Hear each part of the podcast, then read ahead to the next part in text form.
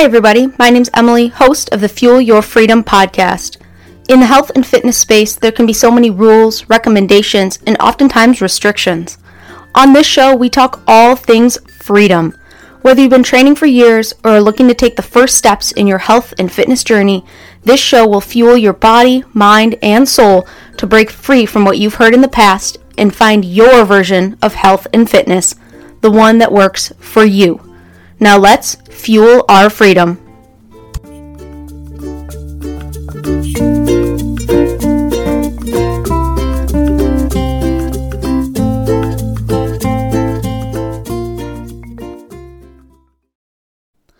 Hey, everybody, welcome back to the Fuel Your Freedom podcast. My name's Emily. As always, I am your host of the show. Today, we have a super exciting episode and something that's been on my mind for a while because I think it is so applicable to really everybody. Um, so, we're going to be diving into the world of kind of that wearable fitness tech, watches, monitors, etc., that you can get uh, to encourage, help, assist, guide you on your fitness journey. I'm not really sure, but we're going to be diving into it. So, before we start, I do want to preface that this isn't going to be me bashing or talking down on the wearable tech world. I think there are pros and cons to all of these fitness monitoring devices, right? I, I do think that there are positives. I do think that there are negatives. So we're going to be diving into both of those things uh, instead of just focusing on one. All right. So, and as well, caveat number two, this is an area where I do have a lot of experience in. Um, I would say I was a fairly early adopter, if you will, of some of these wearable tech devices, um, starting with like the first ever Fitbit model that didn't have a screen. It only had like five lights to tell you where you were at. So I've been around and in that space for a long time. So, and owned multiple models uh, of many different companies' watches, uh, straps, etc. So, very cool stuff uh, I think, anyway. So let's kind of break it down. So, like I said, there are plenty of positives in this world. This isn't going to be an article just focusing on the negatives. And I think it has improved some aspects of people's training, but at the same time, there are bound to be those negatives that do come along with it. So, I'm going to start with the positives, uh, and I have I have three big positives that I think we can kind of glean from and learn from the world of wearable tech. First and foremost, we have objective data. Wearing a fitness device that measures data does just that. It provides you with objective data. So, where much of the fitness world is subjective, meaning it's owned to our up to our own interpretation and evaluation, uh, a lot of it, like having this objective data, can be helpful, right? some of these uh, subjective measures, and I'm going to try not to mess these two up as I'm talking. Uh, some of these subjective measures, I I do think are good, right? I don't think that subjective data in the world of fitness is bad. If we're looking at one of my my go-tos that I use for in my workouts is the rate of perceived exertion or RPE scale. This is a tool that provides a scale to measure the effort of your workout on either a scale of 1 to 10 or 7 to 20 um, both are a little bit different. I think the 1 to 10 is easier to understand, so I'm going to refer back to that one, but know that there are two scales. On this scale, one is a minimal effort task like washing the dishes, right? Doing doing something extremely low effort. But on the other hand, 10 is a maximum effort. So if it is a 10, it's likely can only be sustained for that short period of time. This is like as much effort as you have to give. This is a subjective scale. It varies from person to person. One person's five might be another person's RPE eight, right? It can also be dependent based on the day. If you're recovered properly, hydrated, well fueled, etc., weights might be moving smooth and fast, let's say an RPE 7. But if you come into training fatigued, underfueled, not well hydrated, etc., that same weight could register as an 8 or 9 on any given day, right? Neither of these is bad or good, it's just simply different, right? It's that subjective measure. Wearable tech takes a subjective measure and can relate it to a concrete or objective data measurement. So if we use heart rate, looking at the RPE scale, it actually equates to heart rate measures, right? So, yes, it's a scale of 1 to 10, but if we look deeper, it was initially designed to correlate to heart rate when heart rate could not be measured, right? We didn't always have these watches uh, in the palm of our hand. We had to go into a lab to measure the heart rate. So, RPE was a way to bring that into the gym at a very minimal to low cost scale. So, if we're looking at the 1 to 10, one is roughly 10% max heart rate, two, 20%, three, 30%, and so on, right? And just as a side note, fun fact the 7 to 20 scale is simply just beats per minute, right? So 7 is 70, 8, 80, right? Beats per minute instead of percentage. So that's kind of why that scale does start at 70. When we use a heart rate monitor, we can see this relationship. So in my current program, one of my finishers is sprints. I work to a 9 out of 10 RPE, but also ideally into that zone 5 heart rate zone. Most days, these measures are reached almost simultaneously, right? When I sometimes the heart rate does have a lag just be the way it's measured, right? We we stop working or as we're working our heart rate is an outcome measure, so it's just a little bit delayed from where we're actually at right at that any given moment, right? But when I feel like I'm working at a 9 out of 10, chances are my heart rate has just crossed into that zone 5 or will do so in the next like couple of seconds that I wanted to reach for that work effort, right? But if there's a day I'm feeling fatigued, I might feel like I'm at a 9 out of 10, but my heart rate only hits a zone 4, right? And I know I haven't really talked about zones in here. Just know I'm using a 5 zone heart rate model, so zones 1 through 5, 5 being maximum effort essentially, okay? And being only in zone 4 but feeling 5 out of 10 is similar to the weight example that I used in the beginning. But by using the heart rate monitor, it can confirm my subjective measure with an objective one, right? It allows me to step back and see a deeper view of my training, recognize that even if I wasn't feeling particularly fatigued, something might be a little bit off if my heart rate isn't doing what it normally does, instead of just using the subjective measure of RPE. Onto our second benefit accountability, right? I think this is another big benefit. Some might call this motivation, but I think I like the word accountability better, right? Let's use steps for an example here. The 10,000 steps per day number isn't a magic number, right? There isn't a party when you reach it or congratulations around every corner, even though some of the watches do celebrate it. But there is magic in movement, right? So, starting about a week ago, I actually made it a goal to hit at least 10,000 to 12,000 steps each day. While I do train, I would say five or six sometimes seven, uh, depending on where my runs land, days per week.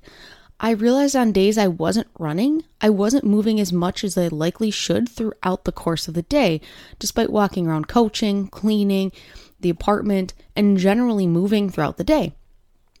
So I set a step goal. I simply wanted to make sure I was moving more throughout the day. I went on three to four more walks than usual just to hit that goal, right? If I didn't have a watch that measured my steps, I likely wouldn't even have noticed how far beneath 10,000 steps per day I actually was because I thought I was moving a lot throughout the day. I was coaching, cleaning the apartment, standing at my desk, etc., but still my step count was lower than I thought. Now, flashback, remember that RPE scale from before. My perceived steps throughout the day wasn't matching my movement. My subjective data wasn't matching my objective data that my watch was telling me. Having the watch allowed me to see this discrepancy and held me accountable to the goal that I set to hit that 10 to 12,000 steps. While my watch counts steps currently, there are calorie goals, breathing or mindfulness goals, total workout minutes goals, calorie burn goals, etc., on a variety of different watches and devices that can hold you accountable to moving more and reaching the goals you set for yourself without that perception clouding your judgment. So that's where I think accountability is a huge part of having one of these fitness watches. Finally, we have community.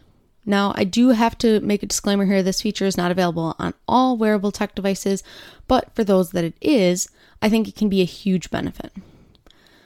Like I mentioned at the start of this episode, I've owned a number of different wearables that would fall into the category of fitness tech, right? I started with the Fitbit. I've had a two, I believe, models of a Fitbit.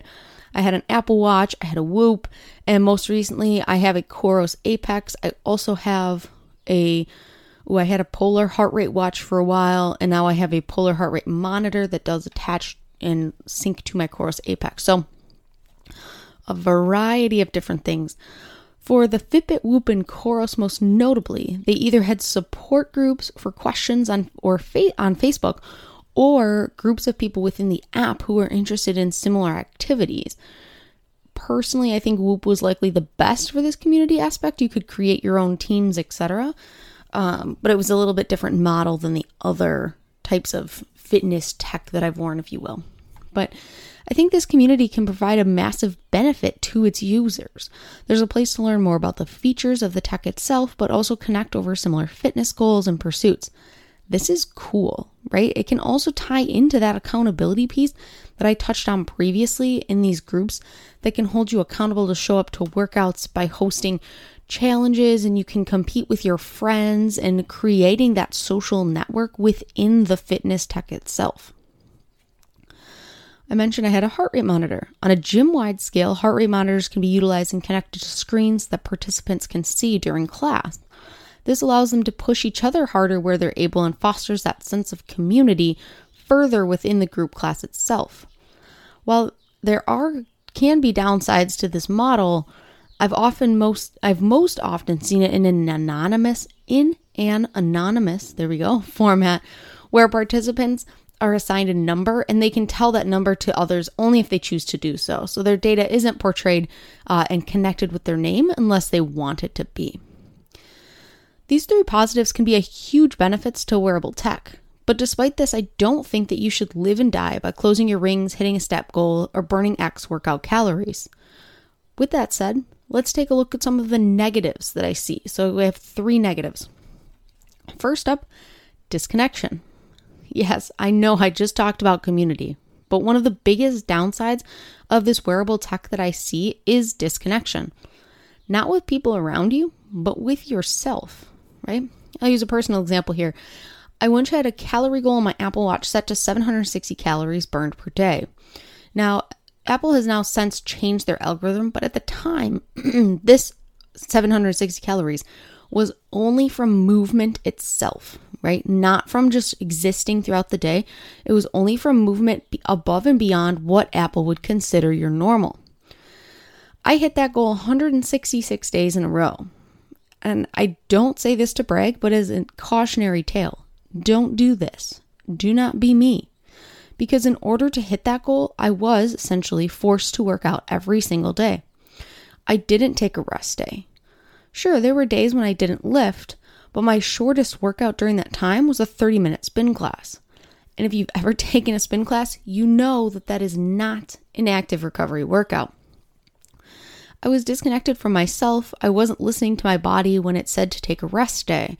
I was pushing through and forcing myself to hit the goal simply because I enjoyed closing the rings, and at a certain point, I reached records. So each day, I would set a higher and higher record. That's not healthy, and I don't think that that's what fitness should be. I just didn't see it at the time, I was too deep in it. My wearable tech disconnected me from myself, and I know I'm not the only one. There's actually been research studies that have shown the addiction that is closing rings, reaching step goals, and how detrimental that person's or that can be to a person's overall health, fitness, and even life, even if it started as a positive addition to their journey. Next up, we have an issue with the measurements themselves. So, we're going to dive into a little measurement error for my second downside here. This is the fact that some of these devices can be incredibly inaccurate. There have been research studies in this area too, actually. Many studies have shown up to a 20 30% error in measurement between a wrist worn device and that of the industry standard, which would be a metabolic cart where you'd breathe, you'd have to wear a um, face mask where you breathe into a tube and it measures your uh, oxygen and CO2 consumption. and that, or oxygen consumption, CO2 that you exhale in your breath. Uh, and it can give you a more accurate measure there of your calorie burn, for example.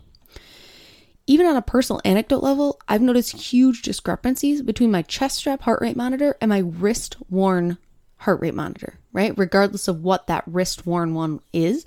That's a big reason why I do have the chest strap one that connects because it is so much more accurate. If the device is going to have data that you're going to live and breathe by, I would argue that you probably want it to at least be accurate data. I'm going to get a, a couple of I'm going to get into a couple of the tech devices that might be worth the money uh, and advice on how to interpret some data from ones that might not be at the end. So we'll get into more of that later. But for now, know that measurement error is a very real thing and it absolutely exists on a wide scale for the current wearable fitness tech that's on the market today. Though I will say there are improvements being made. Um, like I mentioned, Apple's changed algorithm earlier uh, and things like that. Some of the tech is getting better, it's just not quite at that industry standard yet. Finally, this brings me to my last major downfall of these devices, and that is education. I wouldn't be too surprised if this article is the first you're hearing of the inaccurate measurements, right? It's not often companies are not going to advertise that their measurements are inaccurate as they try and sell the device that's inaccurate, right? That'd be terrible marketing for them, right? That, but I think that's a big problem. I think it should be more common knowledge, especially when many of these devices aren't cheap, right? And I'm not saying that you have to get something with inaccurate measurements, but just knowing that it could be is helpful when interpreting and how we use that data. I would argue that there should be education around these inaccuracies, how to use the data that you do have and how to interpret that, what it really means for you, right? Otherwise, you're just really purchasing an overpriced Timex that might lead you astray from your fitness goals that you actually want that watch to help you achieve. So, this likely, likely brings you to one of two inevitable questions. First, what should I buy for a fitness tech? Or why the heck did I waste my money on this expensive insert brand name here watch? Both great questions. Let's talk about if you own something now. Look at the device you have. What is it great at measuring? What can you use those measurements for? And how can you use the objective data you have to inform your training, lifestyle, and recovery? Right? Inaccurate data is big. I'm not going to sugarcoat that. While this is true, there is typically an accurate comparison that can be made day to day with the same advice, right? For example, did you close your rings yesterday but not today on your Apple Watch? chances are you moved more yesterday than you did today, right? So while it might not be, oh, I burned exactly 203 calories in my workout, I know if I burned 200 calories in a workout versus 300 calories in a workout, I likely worked harder in that 300 calorie burn workout, right? But the problem is we cannot get caught in the trap of, oh, I burned 500 calories so I can eat 500 calories. No, no, no, that is not how we do things, right? Not it. There's lots of problems with that, but what if you only burned 250 calories, but your watch says you burned 500, then you're trying to lose weight, so you eat 500 more, which again, there are other issues, but for the sake of this simple example, then you're overeating by 250 calories, right? Days on days on days, you're going to ruin that calorie deficit, not going to lose weight, you're going to get frustrated with not seeing progress, and on and on and on right? not a great way to utilize the data. So if you have a watch, look at what you have, analyze how you can use that, what you can do it use it for in your fitness journey and use it appropriately for those without extrapolating into other areas where it might not be the best one. Second, let's talk about buying a wearable fitness tech device. First and foremost, what is your priority? right? All the devices I've owned held different purposes. Fitbit was the first and the industry leader at the time I owned it. It was for workout purposes, but I fell in love with the non fitness side of the watch. Notifications on your phone, for example. I didn't have to have it with me all the time. So when it died, I bought an Apple Watch.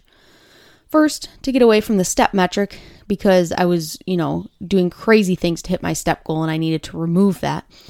but second because it was the industry leader in connection to the phone, notifications, etc.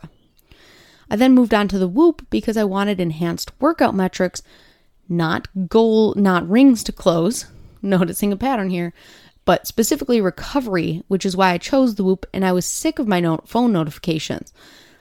So I I got the Whoop. It was the leader in recovery statistics. Finally, I land on the Coros Apex that I currently wear.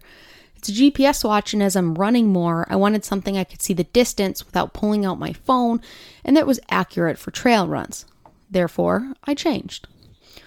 Ultimately, there isn't a single device that's more accurate than another. Yes, there are some, but I wouldn't live and die by the research studies here. With the exception of a chest strap, heart rate monitor is usually far superior to the wrist worn models, right? Like I mentioned, I do have that polar chest strap that does attach uh, and sync with my Coros and did with my Apple Watch as well. So if you're looking specifically for heart rate, I would recommend a chest strap plus app connectivity versus a, a wrist worn device. But the wearable tech world is similar to the rest of the fitness industry. It can be the wild, wild west. We have to navigate carefully, tread cautiously, and invest only as much as needed for the goals that we specifically have. This brings us to our empowered action for this week. Do you have a device? This one's for you. Take note of how you're using your device throughout the week. How are you using the stats you measure? How could you use them more to your benefit? Are you being misled? Take a step back here. Don't let your device control you.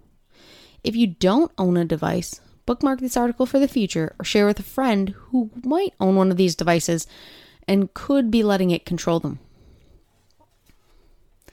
That is all I have for you guys this week. Thank you so much for tuning in to this episode 17 of the Fuel Your Freedom podcast. We have some fun episodes coming up that I'm pretty excited about, some shorter ones uh, in the next couple weeks. I know this one is a little bit longer, but stay tuned for those as we go. Again, thank you so much for tuning in. If you would leave a rating, review, if you are listening on Apple Podcasts or iTunes, I would very much appreciate it. Uh, or share with a friend, share on a story, uh, get the word out about the podcast. It does truly help, and I very much appreciate it. As always, if there's an episode you'd like to see, you can come find me on Coach at Coach Emily Meyer on Instagram or Facebook and ask me to review a topic for the show.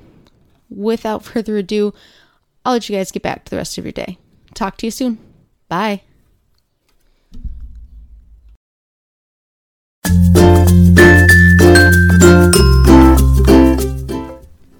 Thanks so much for listening to this episode of Fuel Your Freedom.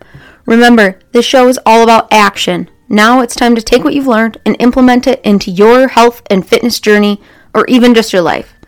If you enjoyed this episode, please leave a rating and review on iTunes, Spotify, YouTube, or wherever you listen to podcasts. If you want more, don't forget to follow me on all my social media platforms at Coach Emily Meyer and the podcast on Instagram at Fuel Your Freedom Podcast. Thanks for listening, and I'll chat with you next time.